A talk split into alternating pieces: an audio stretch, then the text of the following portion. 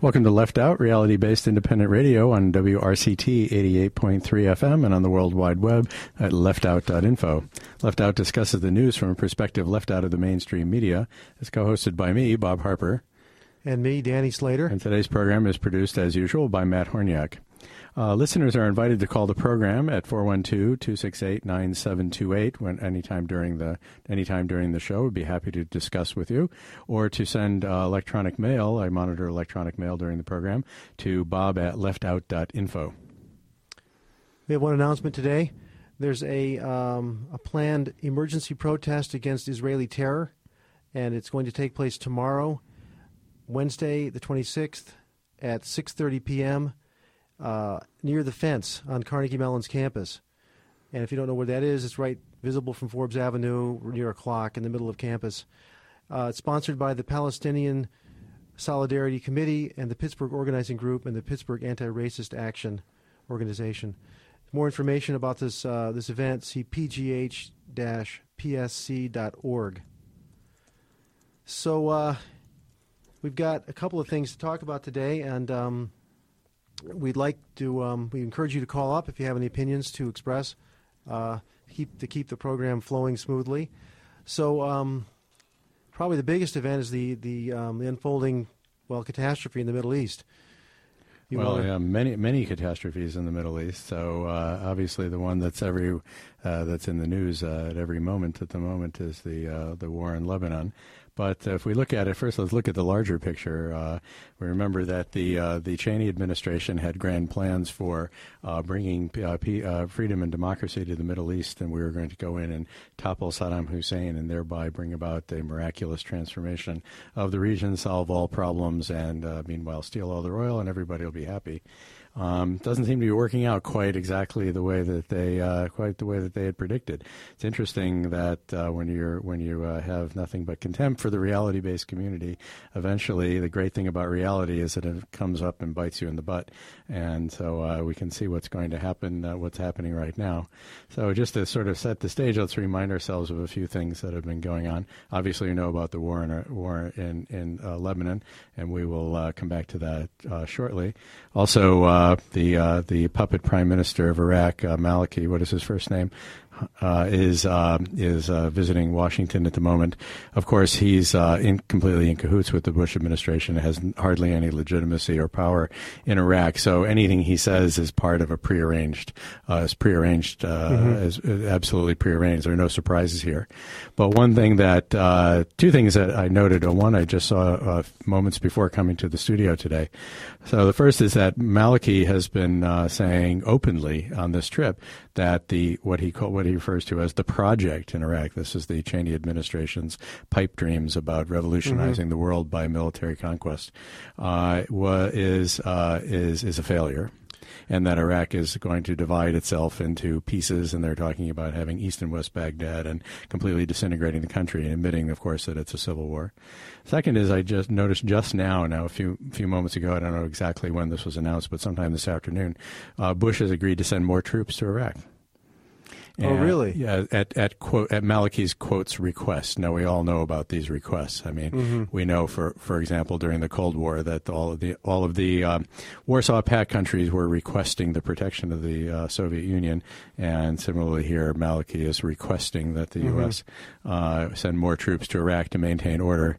And they uh, uh, Shrub made some kind of statement about you know what they were going to do, and Maliki making some statement about what they're going to do, imposing curfews and some other nonsense which has worked swimmingly so far. So I guess it's the right thing to do.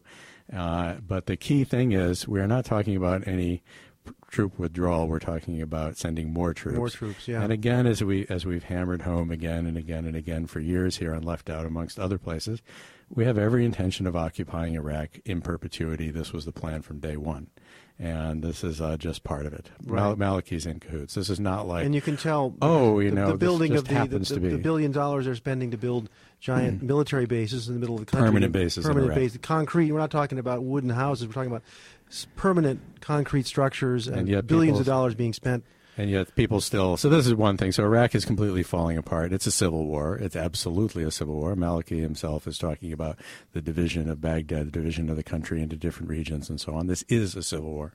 However, John Negroponte, in his infinite wisdom, again uh, uh, conveying their, uh, rep, you know, making very clear their disdain for reality, uh, has forbade the intelligence services in writing a national intelligence estimate to use the word civil war in connection with Iraq on the grounds that the president doesn't want to hear about any civil war in Iraq. Uh-huh. So uh, if if, if, if well, wish, wishing could make it so, it would be great. I mean, I don't want to hear that uh, Cheney is running the government, but uh, unfortunately he is, whether I like it or not. Yeah. And uh, if I don't want to hear it, uh, that putting myself in a closet and having my underlings keep me in a bubble doesn't change the fact that Cheney's the president, and uh, and the outcome is what the outcome is. But anyway, the the the president, the putative president, the pseudo president uh, Charlie McCarthy is uh, doesn't want to hear about civil war because you see that would that would ruin his mm-hmm. delusions, and so. Uh, the National Intelligence Estimate has now become a worthless document because of John Negroponte. Of course, we're hardly surprised about that because well, there already we was know a National Intelligence Estimate that came out in before the war, 2002, which is ignored. But now they don't even bother to write them with any any anything right. even resembling a modicum of truth. Now they just like, uh, why bother even issuing them? Okay, it'll just be uh, a rah rah document. Everything's going great. It's just fabulous, and the awful liberal media doesn't doesn't report all the good news and all the good news in Iraq. So, but Negroponte's history, as we know, as being the uh, U.S. ambassador to Nicaragua, Nicaragua or Honduras, I have to check on that uh, during the Reagan uh, the Reagan attacks in Central America. Yeah, it's, it's, all it's all of a piece. There's nothing new here. Now, going through the rest of the Middle East, so we're talking about the fabulous successes of the Cheney administration's policies. Uh, we have, for example, now we know we can see uh, there's a tremendous uh, war, terrible war going on in Lebanon at the moment, in which Israel is visiting collective punishment on the Lebanese, and Hezbollah is launching rockets into mm-hmm. onto innocent civilians in in Haifa and neighboring areas. And uh, the two of them are having a, a, race to the bottom as to see who can commit the uh, the worst atrocities on the other until, Against, uh, until finally something happens. Civilians. Now it's we know who has the more firepower, so there's no doubt in that kind of a contest who will win. Um, but the contest does seem to be a race to the bottom of who can who can kill the more the more innocent people in retribution for uh, retribution for the wrongs that have been visited on the on, on the party that's launching them.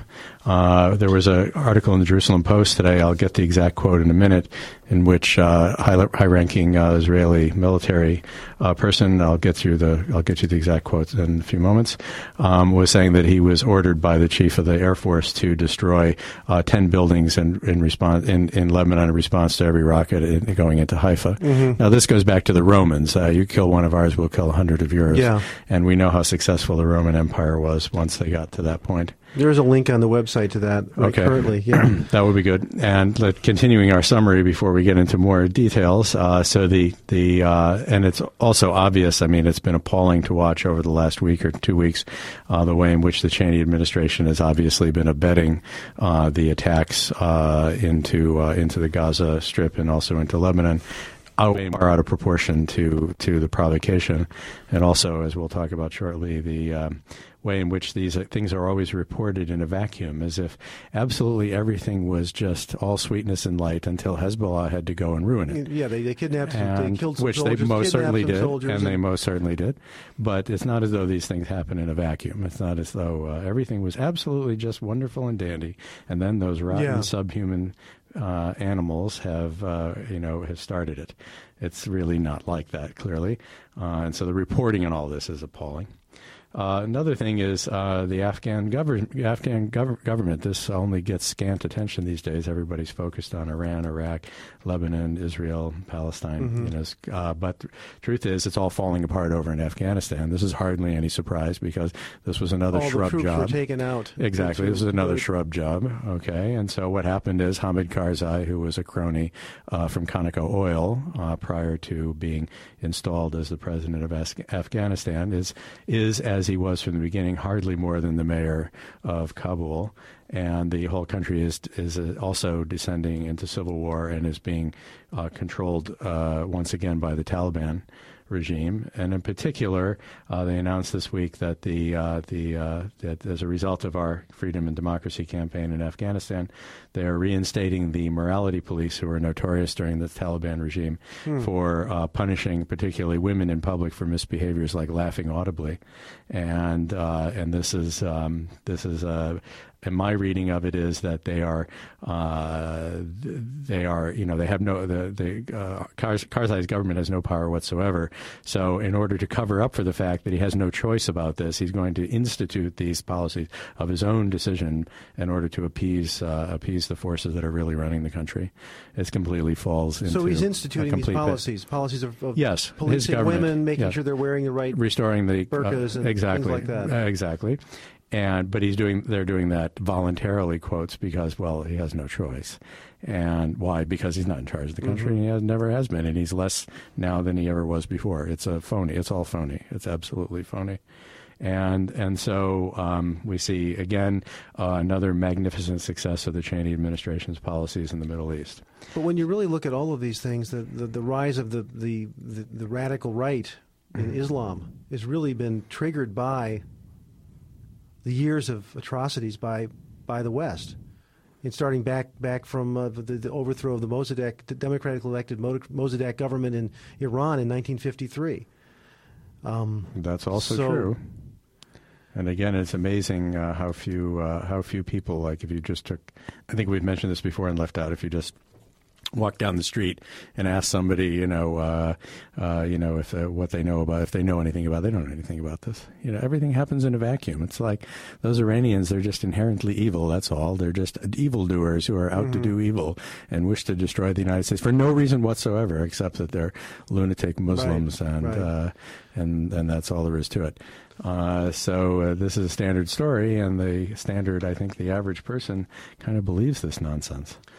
You so, can. Uh, this is uh, left out on WRCT. If you want to give us a call, um, you can call 412 268 9728. That's 268 WRCT. So uh, yeah, you raised a whole bunch of yeah, whole bunch of things to talk a little, about. Little summary there of like uh, our magnificent successes in the Middle East. We certainly are transforming the region, and uh, that's pretty that's pretty evident. So where is this? Where is this all going to? Where is this all going to? Uh, where is this all going to lead, Danny? I don't know. I, I um, so do you think? Just, uh, let's ask a ahead. question here. Uh, do, do, you think this ten for one retribution is uh, in Israel's interest? Is this going to bring them long term security? No. Don't you think that they can completely annihilate Hezbollah, grind them into dust, and eliminate them forever? No, I don't think so. Because every time you just uh, you, you, you, you, you hurt innocent, innocent people, drive them, destroy their homes, uh, kill them. Um, you just all you're doing is bolstering the opposition, bolstering the forces that are people who are going to spend their lives, they dedicate their lives to the destruction of Israel. So, if anything, it just strengthens it tremendously. Uh, I was noticing that some of the um, a lot of the, there's a lot of completely incoherent things being said, and it's just kind of mind-boggling when when for I mean there's a lot this whole the way this whole thing is unfolded. I mean, uh, for example, Condi Rice saying, "Well, we can't call for a ceasefire." Yes, it would be impractical. It would. It would. That was well, one. Of, that was one of the oh, statements. Oh, impractical. It would be impractical. That, well, I'm thinking of when she said, um, "Well, it's like putting a band-aid on the problem. It's not really finding a solution. It's not a long-term solution. That is just preposterous. It's like saying it's like you have a, a, a person bleeding to death, and." Um, well, you don't go and you, you immediately should rush and treat them and stop the bleeding. But no, no, you don't want to do that because, well, he might have um, internal organ damage. So would just, um, you know, uh, be superficial to stop the bleeding. It, it, just doesn't make any sense. I mean, the destruction is going on, the damage is being done, that, that is, you know, to kill, killings of, of, you know, hundreds of innocent people, massive damage to the infrastructure. To say that that's, we want that to continue is just, is grotesque. And uh, that's what she's saying. And, and if you add to that the, the, the shipment of weapons, the emergency shipment of bombs that Israel needs from the U.S., they're, they're, they've asked for you know more of these laser guided bombs or, whatever. Um, they can blow up more bridges and more apartment buildings and yeah, more other infrastructure. well, the speculation is that the uh, the uh, framework of under, underground bunkers and uh, uh, or what am I looking for uh, for for taking refuge against attack are too are rather strongly reinforced, so they need more powerful weapons. Oh, really? Okay, but yeah. my my point was just that the U.S. is just being completely implicated as a partner with Israel in this. Yes. I mean, the notion that Israel is doing its own thing and is uh, is, is is completely blown away. You know, blown away by that. So everybody knows that it's the U.S. The U.S. is working with Israel in concert to, to commit these atrocities. And so the blowback that we're going to, it's not just going to blow back to Israel, it's going to blow back to us. And that's a, right. Really I mean, I think it's, it's, it's widely uh, thought, it seems to me, that. Uh, you know, I think average person, and at least in some of these areas in the Middle East, uh, don't make any particular distinction between Israel and the U.S. I mean, that's also part of part of what's going on with the 9/11 attacks.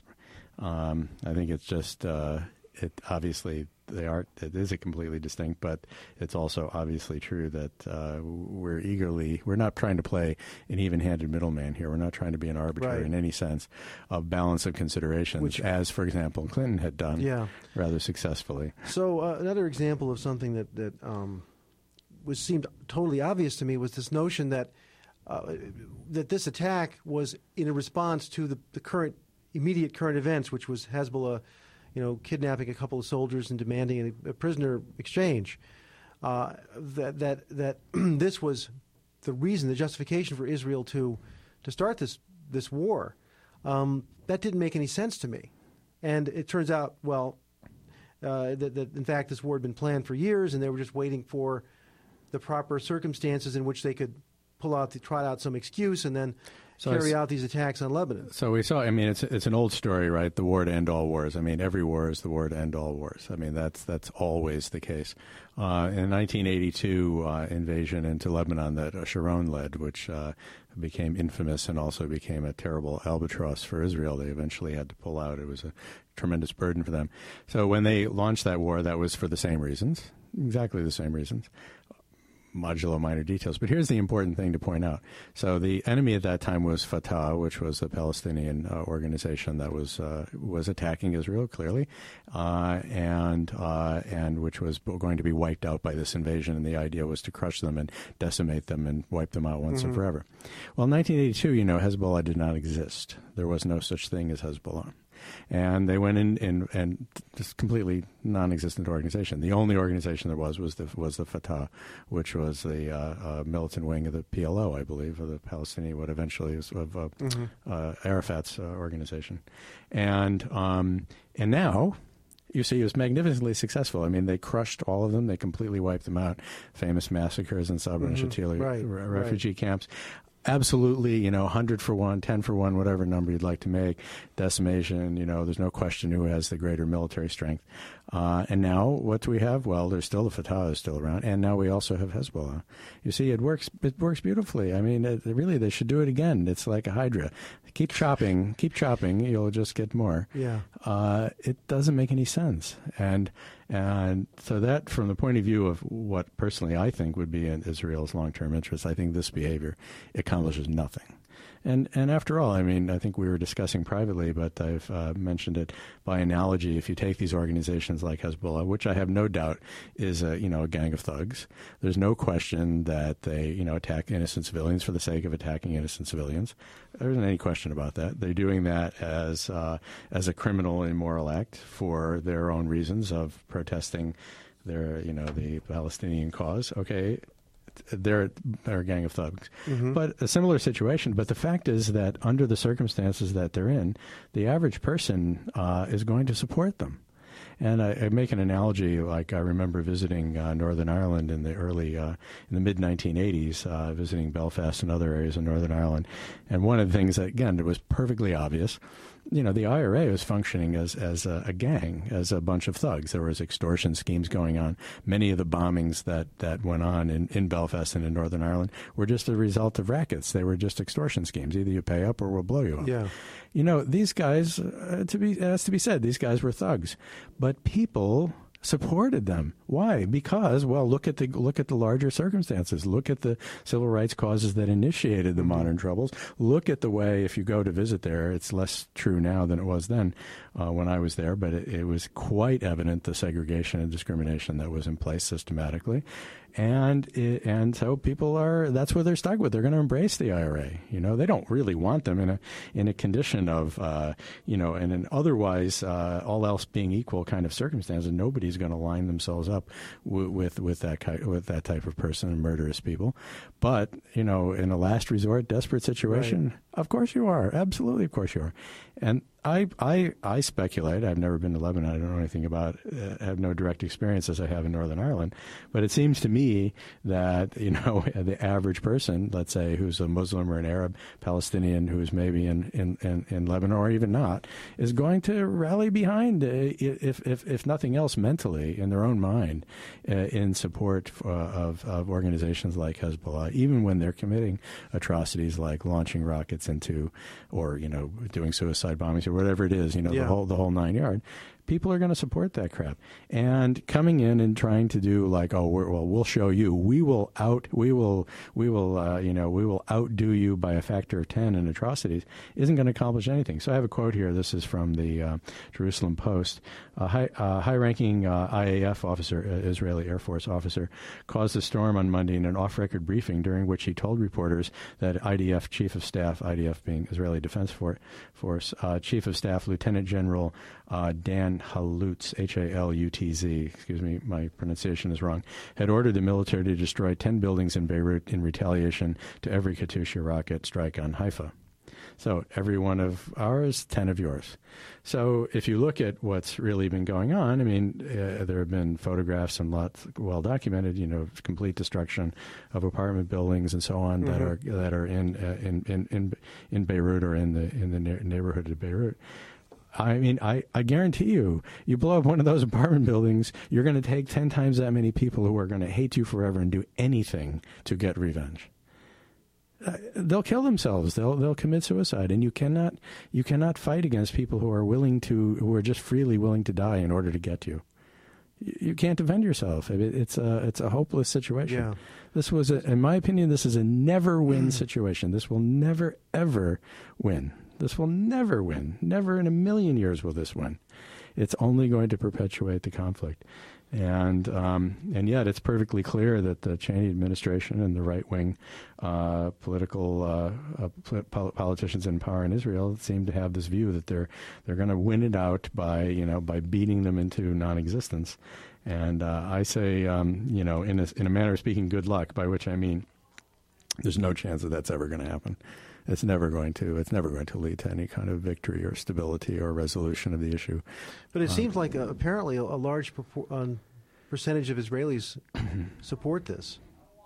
Well, think, uh, put yourself in their position. I mean, you know, there's a situation of like suicide bombings, for example, all these atrocities that are committed on a regular basis.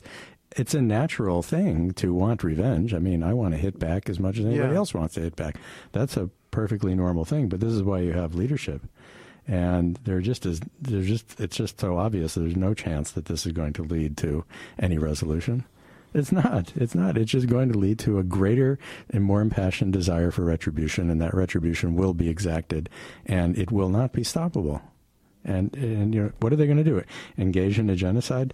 We'll, we'll come to that in a moment. Uh, some people in the U.S., unfortunately, seem to believe that that's uh, that's the way to, that's the way to go we can have the uh, the ultimate the the ultimate irony of of, of uh, Israel committing genocide. Against... Well, that's uh, what people some people are advocating: wipe out the Arabs, you know, wipe them all out, you know, just just get rid of them.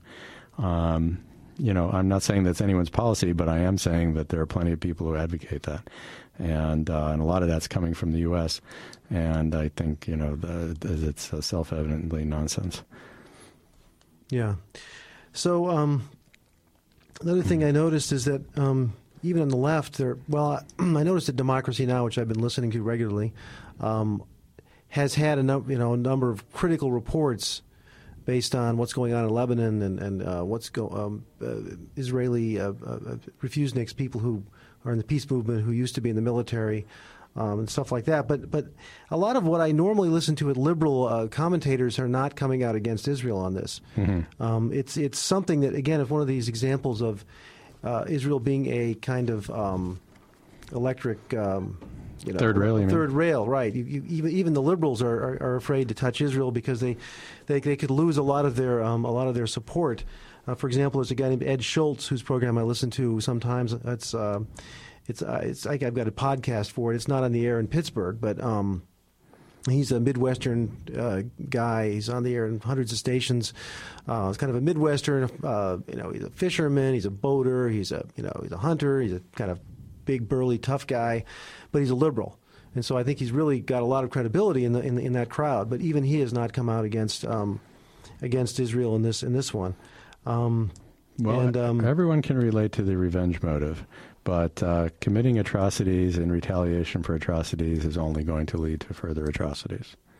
And uh, in the U.S. in particular is not, and nor is anyone else, nor is Tony Blair, uh, holy Tony Blair, uh, uh, doing anything to try to mediate this or mitigate this or try to step in in between. It's absolutely nothing. And I think it's uh, uh, that's uh, that's part of uh, part Is, of the issue. In fact, isn't we've Condi been Rice eagerly doing something. Isn't Condi Rice yeah, over there doing something yeah, right now? Yeah, she. Yeah, yeah, mm, absolutely. the surprise. I love this surprise visit. This now you got me on another tirade. I love this surprise visit crap. Uh, where the idea is just to like try to seize the you know the news cycles to try to pretend that there's something actually going on.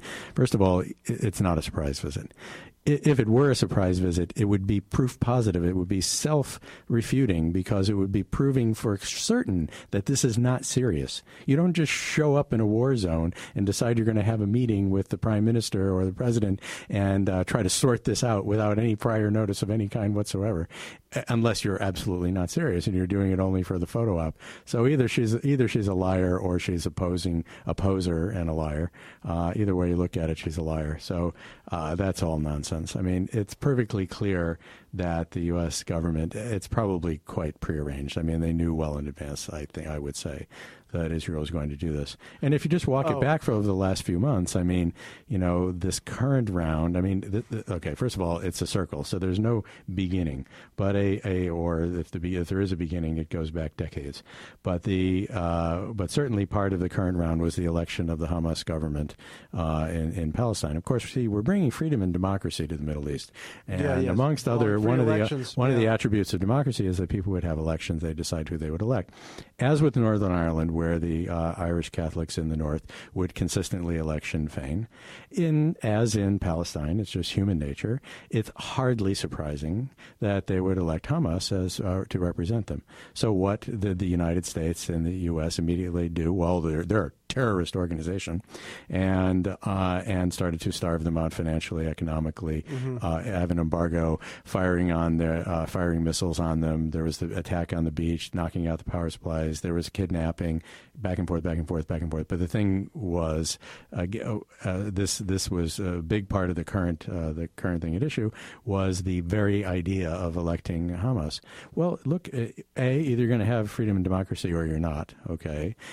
B, if people people elect the if you if you subjugate people in a certain manner, they are going to respond in an entirely predictable manner. As the Northern Irish Catholics election Féin, yeah. so but, the Palestinians but, will elect but Hamas. you do have to have people with some legitimate political goals who are willing to negotiate, and maybe they maybe they would have been willing to do that. Um, I mean, Hamas maybe would have been willing to negotiate. I don't know. But that was what's certainly been, not the attitude that was taken. The immediate attitude was taken. This is totally unacceptable, right, and we're not doing anything right, until until you undo this. Do blockading yeah. and all that. Cut cut the money from, from going in there. This this of course no, being freedom and democracy. I have two kids. I have two kids, 2 mm-hmm. boys, uh, seven, ages seven and four, and I've taught them the word escalation. Uh, you know, something happened, some small little altercation uh, then the next, the one boy will hit the other one or do something worse to the other one. And they'll go back and forth, and it'll eventually become a, a full scale fight. But but I mean, this is what this is what you know seven year old kids do. Um, they don't understand the notion of moderation and control and, and de escalation. But this is this is the way things go have been going in the Middle East for um, uh, forever. And uh, just one thing of note that if you listen to, I've listened to some left, uh, some right wing talk radio, and and is almost uniformly, you know, just totally um, outraged about, you know, what the what the uh, what you know the the Palestinians have done and how terrible it is, the kidnapping of the soldier, and they, you know, so on. Um, what's almost never talked about is the fact that there are nine thousand Palestinians locked up in Israeli jails, rotting away, and they've been there for a long, long time. Many of them are women and children who are being held.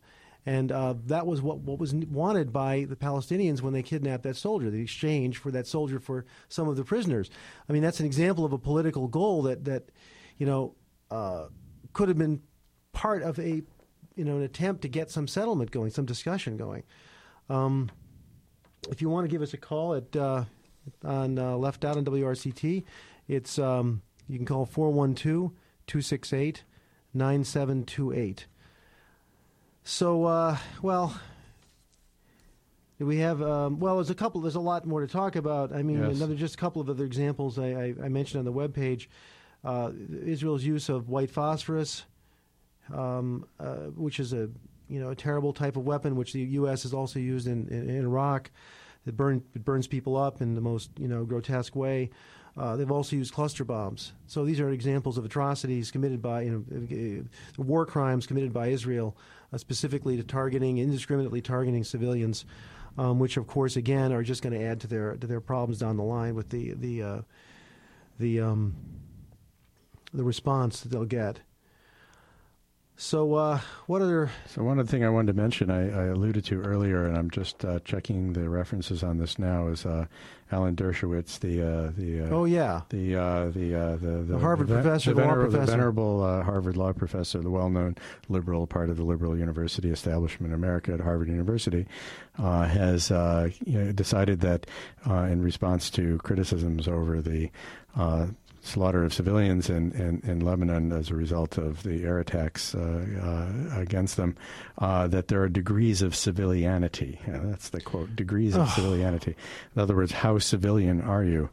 So, you know, I mean, after all, as a comment I saw from uh, Juan Cole, uh, which uh, he gives his argument, he says that uh, uh, if we were allowed to make finer distinctions, how many of those innocent civilians would actually still be innocent if we could kind of grade them out according to their civilianity. It, wait, that's what that's what um, Dershowitz is arguing. Dershowitz is arguing. Yes. So Juan Cole says, "Well, I don't know why Dershowitz stops here. Let me reformulate his argument for him. Shouldn't we recognize degrees of humanness? After all, isn't that the real problem? I mean, the enemy uh, that that the enemy is considered a full human being in the law of war. That horrible Supreme Court, court judgment that Ham, Ham, Hamdan had had uh, had to be given a trial of some sort was based on the misunderstanding that he's a human being." And it seems uh, perilously close to that argument. And again, going back to the uh, to the uh, to the, uh, the the vile positions that I think people uh, who are supposedly respectable people in the U.S. are taking. We have Alan Dershowitz here, the liberal, of course, from uh, mm-hmm. the liberal educational establishment at Harvard University, arguing that well, if, if we had degrees of civilianity, maybe those innocent civilians wouldn't really be so innocent after all. So, uh, well, make of that what you will. But, uh, geez, you know, it's it's hard uh, hard not to hard not to draw analogies with the standard form of uh, regarding people as subhuman as a justification for wiping them out. And uh, again, I, I, find it uh, absolutely shocking. Um, yeah. Not that surprising. I find it shocking on its own terms, but I don't find it that surprising coming from uh, from Alan Dershowitz, uh, who uh, seems to have descended further and further and further into some kind of a some kind of a mania uh, over these things. It's, quite amazing. So that's an interesting item. You should have a have a look at that. You might want to might want to have a look at that. Well, why don't we take a brief break here? It's uh, uh, six uh, six forty. We'll take a brief uh, musical break, catch our breath. Uh, when we come back, you're welcome to call us or during the break 412-268-9728, or you can send mail to Bob at leftout.info. We'll be back shortly.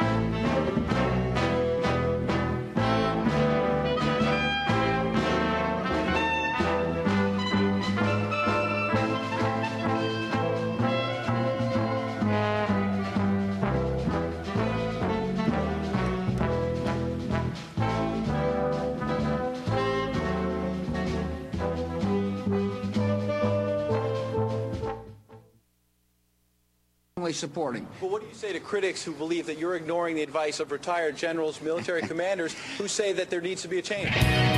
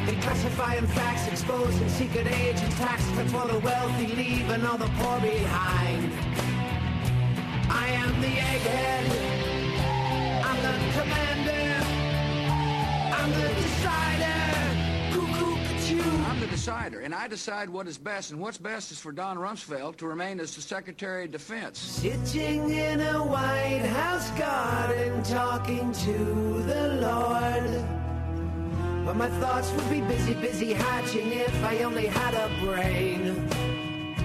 I am the egghead. I'm the commander. I'm the decider. Cuckoo, cuckoo, cuckoo, We got people reputations. It's the, that's how listen to all voices.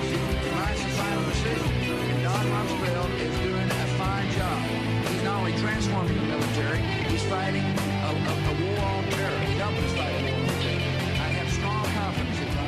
I hear the voices, and I read the front page, and I know the speculation, but I'm the decider, and I decide what is best. What's best is for Don Rumsfeld to remain as Secretary of Defense. Uh, that's Paul Hipp uh, doing I Am the Decider uh, in honor of our fearless leader. So we have uh, we have a uh, uh, and sorry oh, also quick apology for a little technical glitch in the beginning there. That was our fault for uh, not uh, coordinating properly with our producer. So uh, excuse us there. so we're back again. This is Left Out. you're listening to Left Out, reality-based independent radio on WRCT 88.3 FM. You're welcome to phone us at 412-268-9728. You can also send mail to bob at leftout.info, and we monitor that during the show. So a topic that's come up is uh, the American Bar Association that I'd like to talk about. Is the American Bar Association made a uh, uh, has published a document uh, which they uh, about uh, I forget the force of the document. I have to look. Had a committee looking into the use of the signing statements by the Bush administration, which has be, really gained quite a lot of attention recently. We've certainly talked about this previously on Left Out. I think most of our listeners will certainly know about this, but just to remind you uh, Bush has made a habit of, uh, of, of, whenever signing a piece of legislation uh, to uh, associate with it a document in which he describes the his own personal interpretation of that legislation, often stating the extent to which, if any, that he intends to enforce or not enforce that law, and how he uh, how he intends how he regards it. He regards it as not binding and irrelevant, and, and in most cases, the only time he's ever used his veto was a week ago in this last week in connection connection with the stem cell research. Uh, we might come back to that a little bit later. Uh, other than that, he's never vetoed a single bill, but he's issued signing statements that say, uh, "Oh, ha ha ha! I just signed this bill, yeah. but it's totally meaningless." Yeah. Now, the big dispute, of course, just to give continue with the background a little bit, the big dispute is that uh, well, they don't have any force of law, uh, or do they? Well, uh, so the the question is, of course, there is no provision in the Constitution for the president Mm-hmm. to Right. issue a signing statement in which he can just thumb his nose at the Congress. And uh, but so you ask, why is he doing this, and how did this get started? Well, it got started as a policy that was suggested and formulated by none other than Samuel Alito, not to say Scalito, who is now on the who is now on the Supreme Court, who was appointed by Bush, and it has escalated dramatically uh, in the Bush administration. My own personal opinion, this opinion alert here, my own personal opinion is that this is a this is a uh, booby trap. Okay, that the reason for giving these signing statements, which otherwise seem to have maybe they're abrasive, maybe you don't like them, whatever, the reason to do them, it seems to me, is a booby trap. I have the feeling or the fear, you can say, and take this for what it's worth.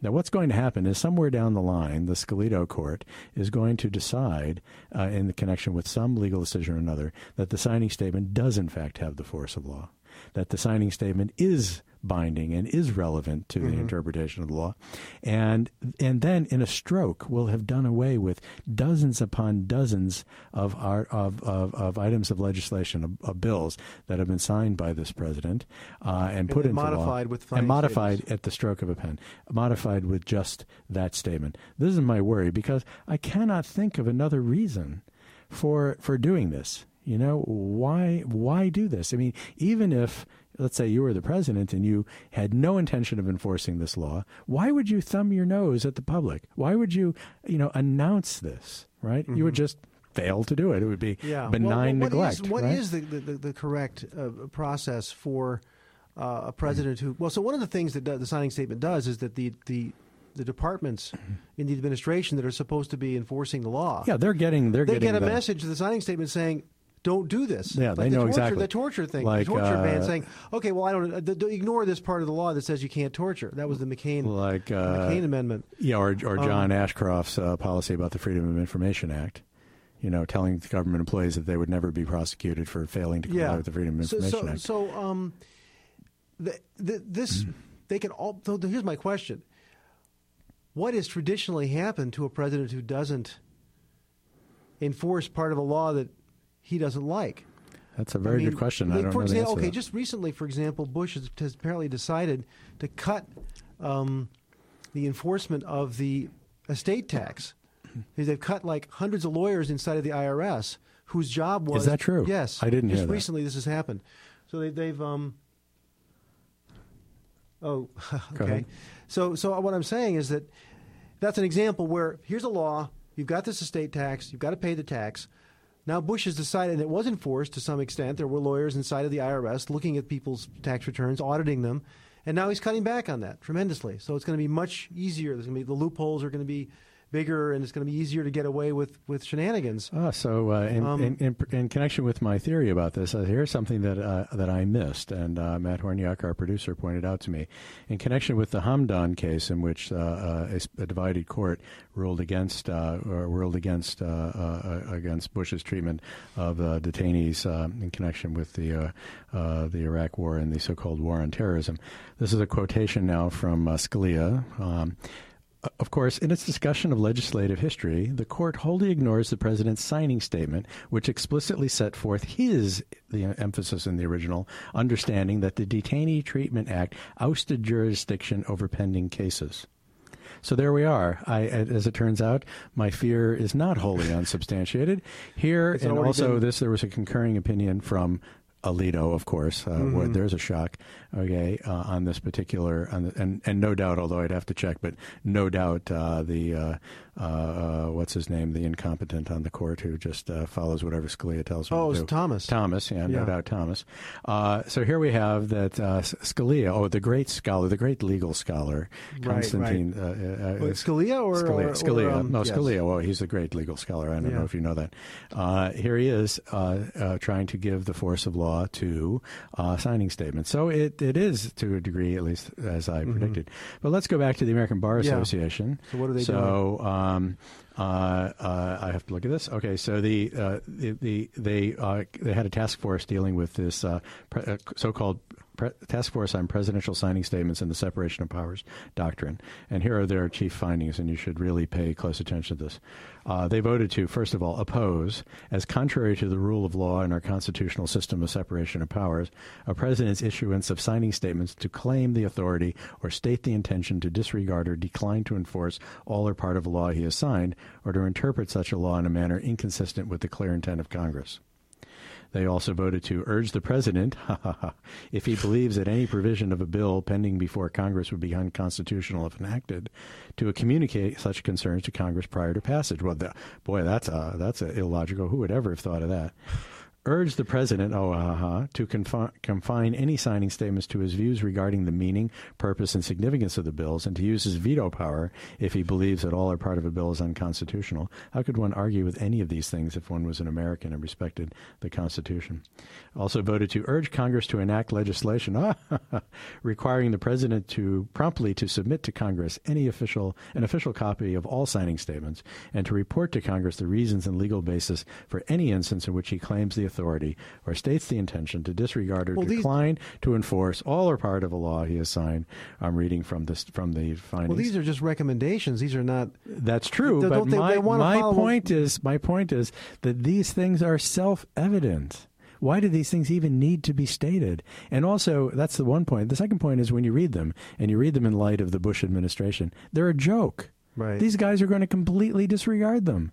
They have no respect right, for. They have no respect for the rule and they're of law. Doing, they are no doing this specifically for, for, for, for a purpose. And finally, they uh, urge the Congress to enact legislation that enables the president, enabling the president, Congress, or other entities or individuals to seek judicial review of signing statements to the extent constitutionally permissible, and urge Congress and the president to support a judicial resolution of the president's claim or interpretation. But again, you know, the uh, the uh, the president in in in, in in, in action is just going to tell them to go straight to hell. I mean, but isn't the only solution? Absolutely for Sure. Isn't the only solution offered by the Constitution to impeach the president? Uh, I think that is the only I mean, solution, yes. It, it, it, but as we've commented many times and left out, we no longer have a Congress, we have a Politburo. Uh, what we have is a complete. We, have spoken about this. One thing that it seems to me the greatest threat to our country is the unanticipated collusion of all three branches of government because we have a situation right, where right. the Congress, by explicit design, and the president and the Supreme Court, to the extent possible, which is ever increasing, is are colluding on this kind of right wing fantasies of a unitary executive of pre- of unlimited presidential war powers for mm-hmm. war that is you know declared conveniently against no particular target and with no particular uh, ends in mind. The long war, as it's sometimes mm-hmm. called. These things are are are uh, are part of the whole collusion to overturn the government and people, our system of government, I should say, and and people, I think, are just sleepwalking. People are not realizing what is going on here. These people are truly evil. Can you hear that? These people are truly evil. They have every intention of undermining and doing away with our constitutional system of government. It's totally obvious, is it not? Now, the most uh, recent thing is uh, another recent thing uh, supporting this is though uh, is the whole business with the illegal spying, uh, domestic spying, which is going on as we speak. No doubt, uh, everything we're saying is being recorded by the what is it called, Raptor? well, no, we what are that, broadcasting what is that over big, the air. What is that big satellite called that they oh, that they're using? Raptor? To, isn't it called Ra- No, it's something similar to that. Okay, something like something that conjures up the image of a gigantic maw that is consuming everything. Matt says it's echelon, but I, I have something else in mind that has has this big maw image associated with it. But anyway, uh, you know, the, the, illegal domestic spying is going on all the time, and of course, you know, we all know uh, it's like uh, you know that that that's for other people. If you if you don't have anything to hide, Danny, what are you so worried about? Yeah, well, I'm not. I'm not, I'm not worried about it. I, I just worried about what's going to happen. Uh, and uh, I, f- I feel pretty safe right now. I, I, I, guess I'm willing to go on the air and, and state my views. Um, yeah, maybe foolishly. Yeah. Yes, well, we have uh, we have we have Shrub to protect us, the decider. Uh, so please uh, feel free to call us at 412-268-9728. We have about four minutes remaining in the show. It would be a perfect opportunity to give us a call. Uh, I wondered if you, but I do recommend that you have a look at this ABA statement. I, I admit that viewed from a certain perspective, it's a joke because uh, none like of this will happen. Yes, it reminds me of recommending, I mean, you know, the, the, email I get all the time saying, please call your senators, please call Senator Santorum and uh, yeah. try to convince him to to uh, to allow stem cell research. I mean, it's like Talk right. about pissing in the wind. I, mean, uh, I know, completely yes. pissing into a tornado. It's uh, ridiculous. Uh, I, I know. Uh, but it's the same thing. Recommend. Well, Bush, could you please, uh, you know, but, contact Congress when you, when the you don't agree with significance of the statement is that it has to be made. Yeah. I mean that to me that is the, the that's the thing that should scare people you know, they, they didn't just sort of, you know, idly sit around and cook up some cockamamie thing out of a whole cloth to decide to, you know, put forth this statement about. I mean, it's, uh, there's a serious, there's a serious threat here that we've observed many times. So, uh, uh, yes, the country continues to go straight to hell uh, under the leadership of the decider. We only have two and a half more years to go. Plenty of time so, to really screw things up. So, uh, on a later show, um Oh, I just want to mention that. Well, if you don't mind me changing the subject slightly. No, not at all. Uh, just for the last two minutes, um, there's a uh, movie just just came out, a new movie called "Who Killed the Electric Car," and I haven't seen it yet because it hasn't come to town. Um, a friend of mine uh, was visiting me from California over the weekend, and he had seen the movie, and we were t- discussing it.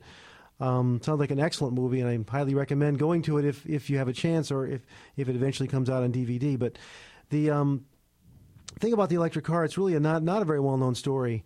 Um, uh, electric cars were developed by a number of car manufacturers in the in the 90s, um, including Toyota and General Motors. And General Motors built a car called the EV1, uh, and they leased it. And you could get on a waiting list, and you could you could lease the car for a couple hundred, I don't know, four, three four hundred a month or something like that. And um, you could recharge the car by plugging it in, and it, it, it was a great car. People loved the car. Um, people who had it they, they fell in love with it because it's it's so it was so quiet, it was so maintenance free, it was so it was powerful.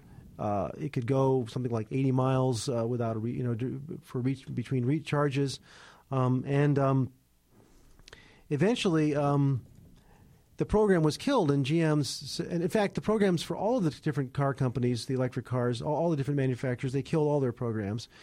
And um, in the case of GM, because they had leased the cars, um, nobody owned these cars, and they simply recalled them. And um, what they did with the cars now that was they they um, shredded them. They took these cars and they just ground them up, and threw them all away. And um, the movie documents uh, that process of, of how they collected the cars and how people tried to prevent them from collecting the cars and how they documented. Uh, they tried to buy the cars. They they there was a warehouse, a, a, lot full of cars that, that were about to be going to be sent off to be shredded, uh, and uh, people uh, raised a couple million dollars to, and said, "Please let us buy these cars for." You know, it was it was like twenty thousand dollars each they had, and GM says, "No, you can't." Um, the claim is that GM. Let me just finish this point. The GM says the reason that they they did this and they killed the program is that oh there wasn't a demand for it, but that doesn't explain why they shredded the cars, why they wouldn't let people have these cars. And the reason and the, the reasons they give are, are, nonsense, like they're not safe and so on. I mean, how many uns, how many unsafe cars are driving around? It's, it's ridiculous. It's not their responsibility. Well, uh, I think we'll have to take this up in a future uh, future edition of Left Out. We may have a guest uh, to talk about that. Yeah. Uh, we've come to the end of the hour. Uh, thank you very much for listening to this edition of Left Out. Thanks again to Matt Horniak for producing today's program. We'll be back in two weeks' time.